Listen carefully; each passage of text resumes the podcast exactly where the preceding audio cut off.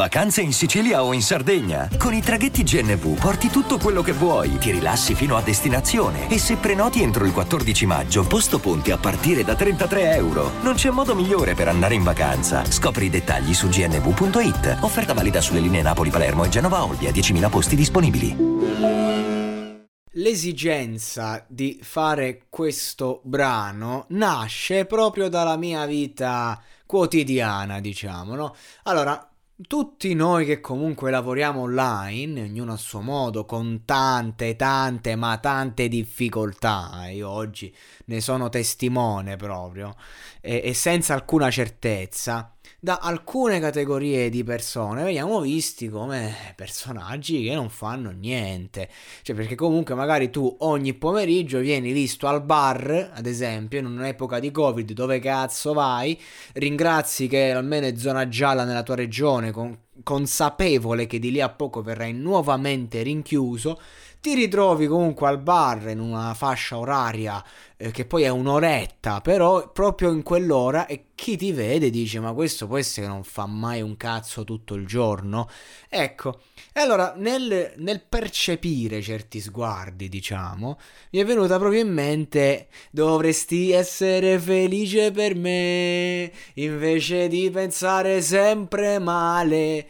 Cioè, perché uno non lo sa che cazzo fai. C'è gente che magari si sveglia alle 5, lavora fino alle 3 e alle 4 sta al bar fino a, a, alla sera tardi. Ma cazzi suoi, ma che ne so io che ha fatto la mattina? Che ne so che vita c'ha? Che ne so che cosa fa? Ma chi se ne frega?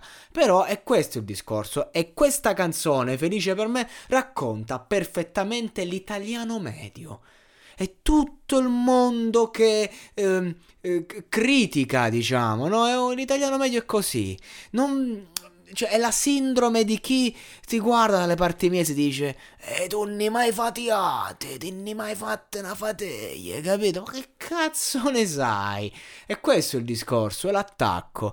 E qui in questo caso ovviamente si parla di successo a livello musicale, cioè quindi persone che, ah, questo è fortissimo, sto ragazzo merita.